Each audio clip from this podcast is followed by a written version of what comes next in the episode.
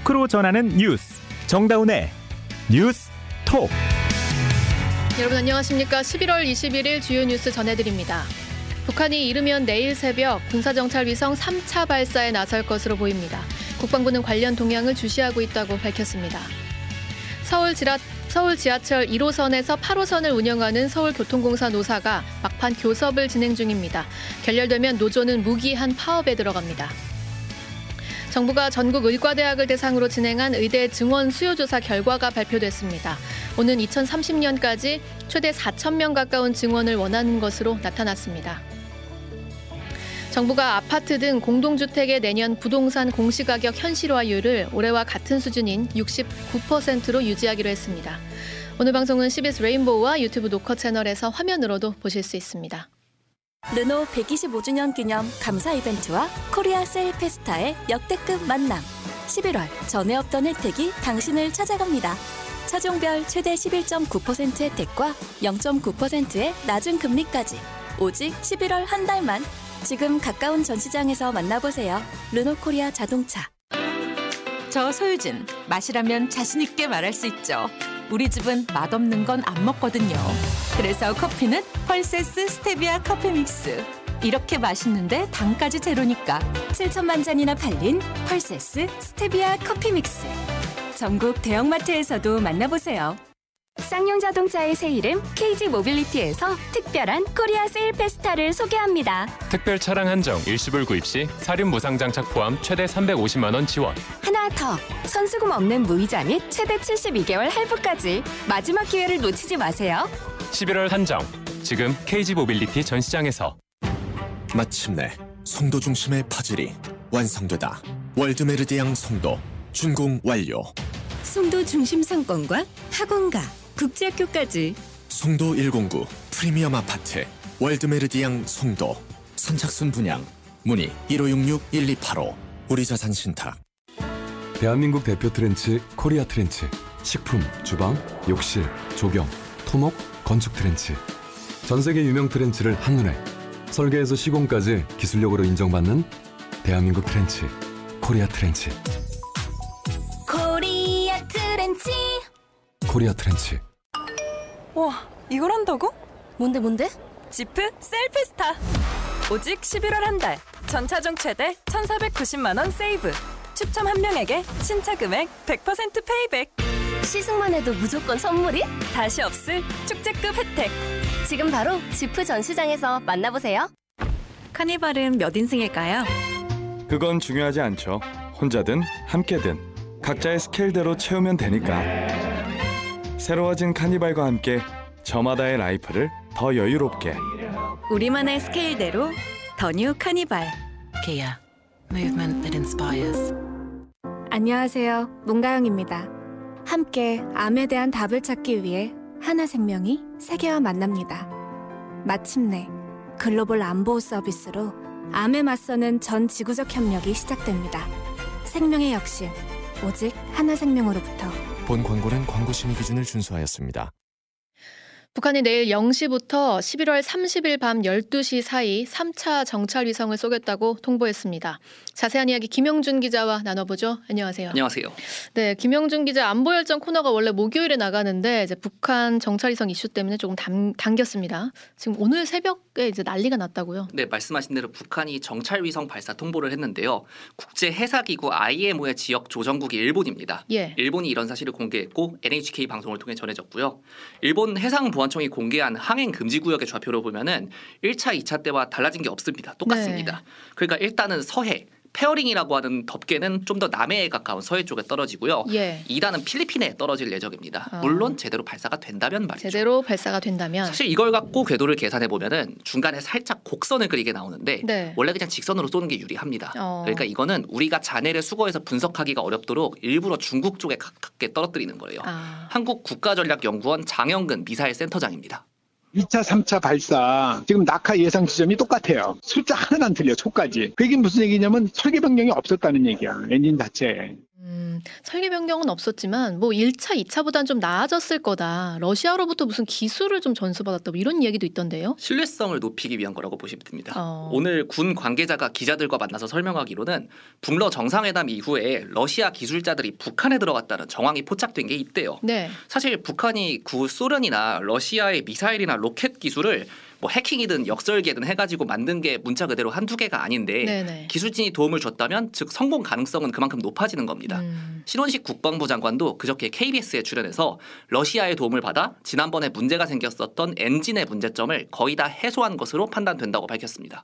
근데 북한이 이제 보통 이렇게 예고를 하고 나면 예고하고 그 바로 다음 날, 첫날에 바로 쐈단 말이죠. 이번에도 그럴까요? 네. 지난번에 그렇게 말씀드렸는데 예. 이번에도 그럴 겁니다. 어. 몇번 말씀드렸지만 우주 발사체는 액체 연료를 쓰는데 네. 이게 독성이 아주 강해서 오래 넣어둘 수가 없어요. 음. 그리고 위성 발사는 날씨도 중요한데 내일 새벽 지나서 오전에 발사장이 있는 동창리 지역에 비나 눈이 올 가능성이 있대요. 네. 그 당연하지만 시간이 지날수록 날이 추워지잖아요. 예, 예. 그런데 북한이 쓰는 산화제인 사산화 이질소가 얼어버릴 수 있다는 문제가 있습니다. 아. 국방부 전하규 대변인입니다.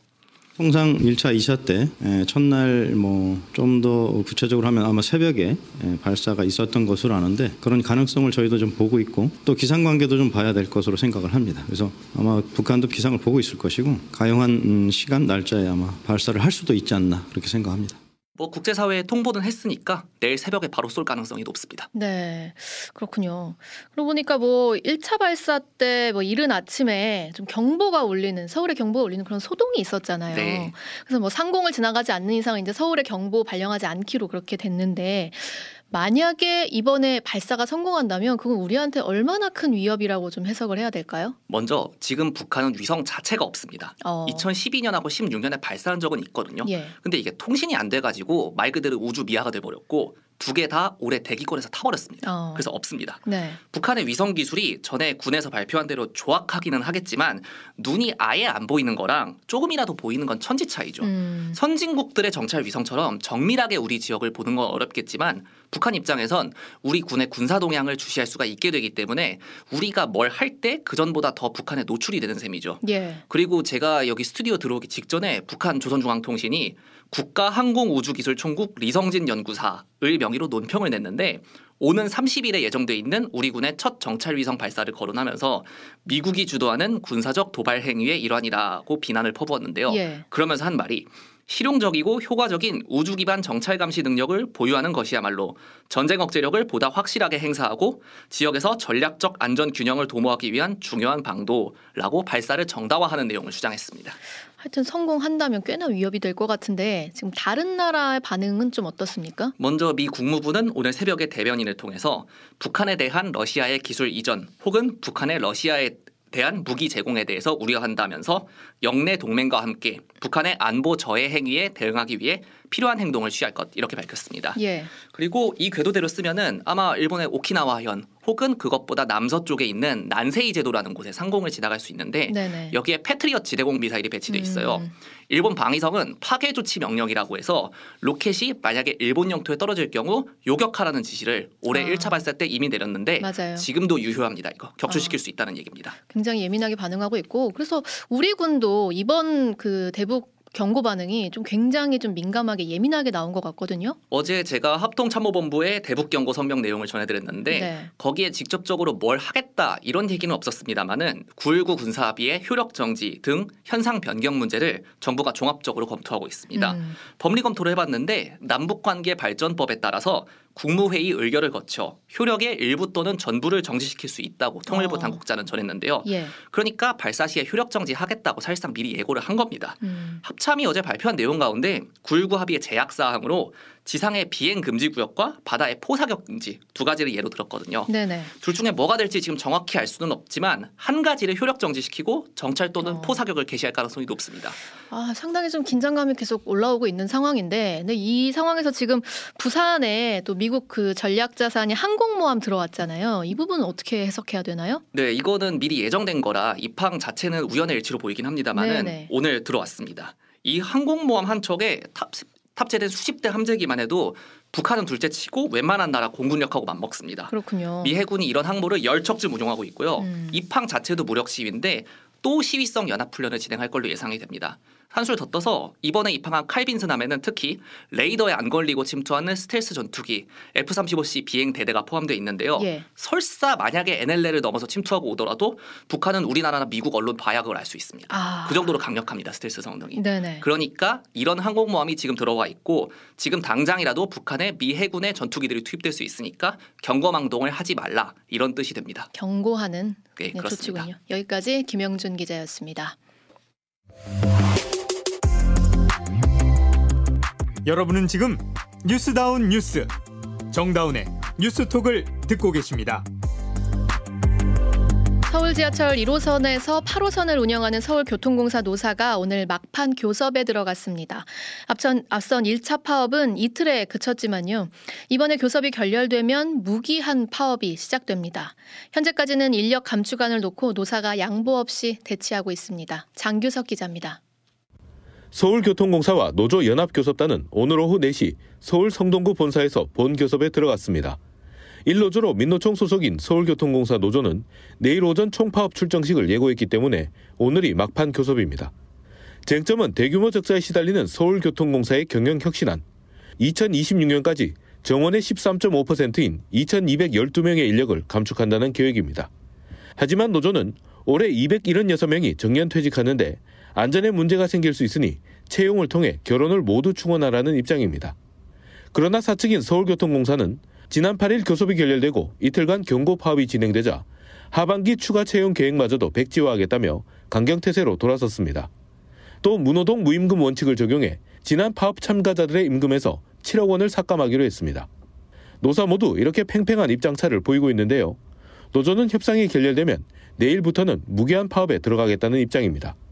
공사는 출근 시간대에는 필수 업무 인력, 대체 인력을 동원해 100% 지하철을 운행한다는 방침이지만 평시와 퇴근 시간대에는 운행률이 떨어져 큰 불편이 예상됩니다. 다만 한국노총 소속 2노조인 서울교통공사 통합노조가 사측의 최종 교섭안에 호응하며 파업 불참을 선언했고 제3노조인 올바른 노조도 파업에 비판적이어서 오늘 최종 교섭이 어떻게 판가름 날지 실제로 2차 파업으로 갈지 여부는 협상 추이를 좀 더 지켜봐야 합니다. CBS 뉴스 장규석입니다. 정부가 지난달부터 전국 의과대학을 대상으로 의대 증원 수요를 조사해 왔는데요. 결과가 오늘 발표됐습니다. 보건복지부 취재하는 조혜령 기자 연결합니다. 조 기자. 네, 복지부입니다. 네, 전국 40개 의대를 조사한 결과가 오늘 나온 건데요. 그총 정원을 얼마나 늘려주길 기대하고 있나요? 네, 정부가 오늘 전국 의대 구체적인 증원 희망 수치를 공식적으로 공개했습니다. 현재 의대 정원은 4,058명인데요. 대학들은 지금 고등학교 2학년이 입시를 치르는 2025년에 최소 2,151명에서 최대 2,847명까지 정원을 더 늘려주길 희망했습니다. 여기서 말하는 최소 수요란 교사와 교육시설 등 현재 대학이 가지고 있는 역량만으로도 바로 증원을 할 수 있는 규모를 의미합니다. 또 여기에 외부에서 추가로 투자를 받아 교육 여건을 확보한다면 오는 2023년까지 최대 4,000명 가까이 정원을 더 늘릴 수 있다고 답했습니다. 전병왕 보건복지부 보건의료정책실장의 말을 들어보겠습니다. 또한 정원 수요는 2030년까지 매년 증가하여 2030년까지 최소 2,738명에서 최대 3,953명의 정원 수요가 있는 것으로 어, 파악됐습니다. 복지부는 교육부와 함께 지난달 말부터 지난 9일까지 2주 동안 전국 40개 의과대학을 대상으로 증원 수요 조사를 실시했고 대학들 모두 증원 계획서를 제출했습니다. 다만 어떤 대학이 어느 정도 입학 정원을 늘리겠다는 건지 구체적인 숫자는 따로 공개하지 않았는데요. 일부 대학에서 공개에 동의하지 않았고 불필요한 오해를 살 수 있어 전체 규모로만 발표했다고 전했습니다. 네, 지금 현재 정원이 3천 명인데 뭐 예측대로라면 2030년까지 최대 4천 명 늘어난다. 뭐 그게 실현이 된다면 두 배가 넘게 늘어나는 거지 않습니까? 네, 실제로 의대생이 이만큼 늘어나는 겁니까? 네, 그건 아닙니다. 정부는 복지부 보건의료정책실장을 반장으로 한 의학교육 점검반을 별도로 운영하고 있는데요. 의학계와 교육계, 평가 전문가로 구성된 점검반이 대학별 제출 서류를 검토한 뒤에 다음 달인 12월 현장 점검팀을 꾸려서 대학 현장 실사에 나섭니다. 실제 증원 규모는 의학교육 점검반의 현장 실사와 내부 검토가 끝난 뒤에 빠르면 다음 달 늦어도 내년 1월까지 확정될 예정입니다. 네, 근데 의대 증원 결과가 원래 지난주 월요일에 이제 발표가 예정됐던 걸로 알고 있는데 갑자기 일정이 연기됐지 않습니까? 그래서 일주일 넘게 발표 미루다가 오늘 발표한 이유는 뭔가요? 네, 지난주 일요일, 일요일이었죠. 12일 오후 5시에 출입 기자들이 들어가 있는 단체 카톡방이 있습니다. 예. 여기에 13일 오전 11시 의과대학 입학정원 수요조사 결과를 브리핑하겠다 이런 일정이 공지됐었습니다. 하지만 4시간 만에 브리핑은 돌연 취소됐는데요. 복지부는 2주 계획으로 수요 조사를 했는데 기간이 길지 않아서 대학들이 마감 이후에도 수정 자료를 계속 보내왔고 이걸 최종 결과에 반영하느라 늦어졌다 이런 해명을 했습니다. 하지만 대한의사협회와 같은 의사들의 반발을 우려해 취소한 것 아니냐, 이른바 의사 눈치 보기라는 비판도 나오는 상황입니다. 예. 당초 정부는 1000명 안팎으로 증원을 하려고 했지만 예상을 뛰어넘는 대학들의 수요가 알려지면서 의사들의 반발도 커졌는데요. 대한의사협회는 오늘 오후 긴급 기자회견을 열고 정부가 의료계와 소통 없이 독단적으로 결과를 발표했다면서 의대 정원을 강행할 경우 총파업도 불사하겠다고 밝혔습니다. 이필수 의협회장입니다. 만약 그럼에도 불구하고 정부가 오늘 수요조사를 근거로 일방적으로 정책을 진행한다면 저희는 이제 파업을 포함한 강력한 투쟁을 어, 전 회원 투표를 통해서 어, 결정할 것입니다. 정부는 향후 의료 현안 협의체를 통해서 의사들을 설득해 간다는 입장이지만 의견차가 커서 의료계 반발은 불가피할 전망입니다. 지금까지 복지부에서 전해드렸습니다. 다음 소식입니다. 올해 3분기 전체 가계 신용이 전분기보다 14조 원 넘게 늘어나면서 다시 한번 사상 최대치를 갈아치웠습니다. 박지환 기자입니다. 한국은행이 오늘 발표한 가계 신용 잠정치에 따르면 올해 3분기 가계 신용 잔액은 1,875조 6천억 원으로 2분기보다 14조 3천억 원 급증했습니다. 지난해 3분기 가계 신용 잔액이 1,871조 1천억 원으로 역대 최대를 기록했는데 1년 만에 이를 경신한 겁니다. 특히 가계 신용 대부분을 차지하는 주택담보대출이 부동산 상승 기대감에 크게 늘면서 전체 가계 빚을 끌어올렸습니다. 3분기 기준 주담대 잔액은 1,049조 1천억 원으로 17조 3천억 원 급증하며 직전 분기에 이어 최대 잔액 기록을 갈아치웠습니다.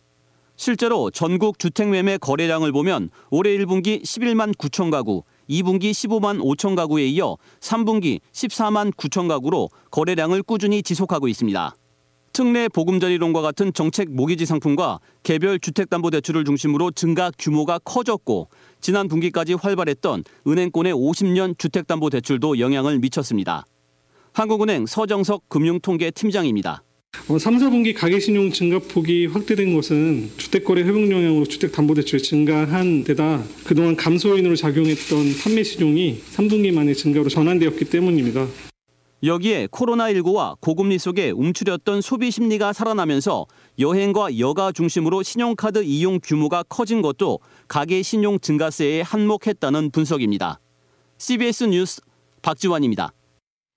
정부가 아파트와 같은 공동주택의 내년도 부동산 공시가격 현실화율을 올해와 같은 수준인 69%로 유지하기로 했습니다. 국토교통부 담당하는 이준규 기자 나와 있습니다. 안녕하세요. 네, 안녕하세요. 네, 우선 정부 발표 내용 먼저 짚고 갈까요? 네, 국토부가 2024년 부동산 공시가격에 적용하는 현실화율을 올해와 동일한 수준으로 유지하겠다 이렇게 오늘 밝혔습니다. 예. 정부는 이미 지난해 부동산 가격 상승으로 인해서 보유세 부담이 많이 커졌기 때문에 이것을 지난 2022년 20년과 같은 수준으로 올해 유지했었는데 똑같은 수준을 내년까지도 이어가겠다 이렇게 발표를 한 건데요. 예, 예. 2020년이면 부동산 가격이 굉장히 많이 오르던 시기 맞아요. 아니겠습니까? 네네. 그래서 지난 정부인 문재인 정부가 현재 유지되고 있는 그 부동산 공시가격 현실화 계획을 수립해서 가기 직전인 그 시점이 음. 2020년인데 현 정부는 그 전으로 가는 게 맞다라고 아. 보는 그런 기조를 유지하게 된 거죠. 그래서 내년 공시가격 현실화율이 아파트와 같은 공동주택은 69%, 단독주택은 53.6%, 토지는 65.5%로 적용됩니다. 음, 근데 이 정도 수준이면은 당초 계획했던 것보다 얼마나 좀 낮아지는 거죠? 당초 계획에 의하면 내년 현실화율이 원래 공동주택 같은 경우는 75.6%였거든요. 아, 그렇게 올랐어야 되는데 69%를 동결하는 거고요. 네, 맞습니다. 음. 단독주택도 63.6%, 뭐 토지 가격도 뭐 77.8%이기 때문에 굉장히 10% 포인트 안팎으로 굉장히 높은 수치였는데 예. 이거를 이제 낮추는 그런 효과가 있지 않겠나 이렇게 음. 보여지는 겁니다. 오늘 발표자로 나섰던 김호진 제1차관이 작년 공시가격 현실화율을 2020년으로 하향했기 때문에 세금 부담이 18.63% 정도 줄어들 었다 이렇게 음. 말을 했는데 내년에도 올해만큼은 아니지만 그런 비슷한 효과를 노린 것이라고 볼 수 있습니다. 어, 근데 정부가 지금 계속해서 세부담 완화를 계속 이야기를 해왔거든요. 근데 그동안 얼마나 늘어왔기에 이걸 이렇게 계속 강조하는 건가요? 이 세부 주택분 재산세 이제 이, 이 부분에 대해서 관심이 많으시잖아요. 예, 예. 집값 관련된 거니까요. 근데 그분들이 냈던 재산세가 2019년에는 5조 1천억 원이었습니다. 네. 근데 아파트 가격이 올라가고 그다음에 현실화율도 올라가다 보니까 이게 증가를 하기 시작했는데요. 아, 작년 같은 경우는 6조 7천억 원, 네. 3년 사이에 이제 31%나 늘어나게 된 거죠. 근데 이게 재산세만 놓고 보면 뭐 그런 수준으로 흘러갔나 보다 생각할 수 있는데 이 부자세라고 하죠. 예. 종합부동산세, 종부세 같은 경우는 그 상승폭이 훨씬 컸습니다. 어. 2019년에는 1조 원 정도 규모였는데 이게 2021년에 무려 4조 4천억 원까지 늘어났습니다. 어, 3배 이상, 네. 네. 4배 이상. 그래서 이제 정부가 지난 작년에 지난해 이제 조, 조율을 하면서 오- 작년 같은 경우는 이제 그게 좀 줄어들어서 예. 4조 1천억 원까지 오히려 감소하는 그런 모습을 보였는데 네. 그래도 여전히 주택 가격이 높은 상황이기 때문에 이 부분을 낮춰야 되지 않겠냐. 그래서 세 부분을 더 완화할 필요가 있다. 그래서 이런 식으로 주장을 하면서 이번과 같은 정책을 추진하게 된 건데요. 근데 사실상 어, 2년 연속 같은 숫자를 유지한다라는 거. 근데 원래는 현실화라는 것은 그 숫자를 높여가야 의미가 있는 건데 그렇지 예. 않기로 했다라는 것 자체 때문에 이 부분이 이제 현- 기존의 어떤 공시가격 현실화 계획을 폐기한 것이 아니겠느냐 음. 이렇게 보여지는 측면이 있습니다. 국토부 김호진 제1차관 얘기 들어보시죠. 국민의 보편적인 인식에 부합하는 공시제도의 운영을 위하여 현실화 계획이 과연 필요한지 타당성이 있는지에 대해 보다 근본적인 근본적으로 재검토할 계획입니다.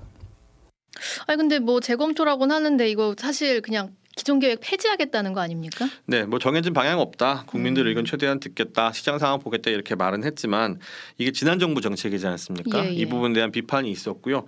또 현실화를 사실은 2035년에 이제 90%까지 높이겠다 이런 계획이 있었는데 이제 90%까지 높아지게 되면 지금도 이제 69% 수준인데 예, 예. 사실상 세부담이 엄청나게 늘어나는 거라서 이거를 그, 이어가기 힘들 것으로 보인다라는 전망이 굉장히 우세합니다. 하지만 이제 세 형평성에 문제가 있지 그렇죠. 않겠습니까? 형평성 문제 있죠. 고가 주택 보- 보유하신 분들은 좀더 음. 내야 되는데 그런 그런 부분까지 다 무시하고서 세부담이라는 이유만으로 전반적으로 낮추는 것이 맞느냐 뭐 이런 지적도 있어서 정부가 어떤 선택을 할지 지켜봐야 할 것 같습니다. 네, 여기까지 이준규 기자였습니다. 국민권익위원회가 MBC 대주주인 방송문화진흥회 권태선 이사장에 대해 청탁금지법 위반 소지를 확인했다며 수사를 의뢰했습니다. 권 이사장은 지난 8월 한 차례 해임됐다가 법원이 이 처분을 중지하면서 복귀했는데요.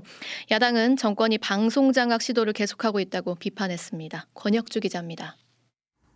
MBC 대주주인 방송문화진흥회 권태선 이사장과 김석환 이사가 청탁 금지법을 위반한 소지를 확인했다고 국민권익위원회가 밝혔습니다.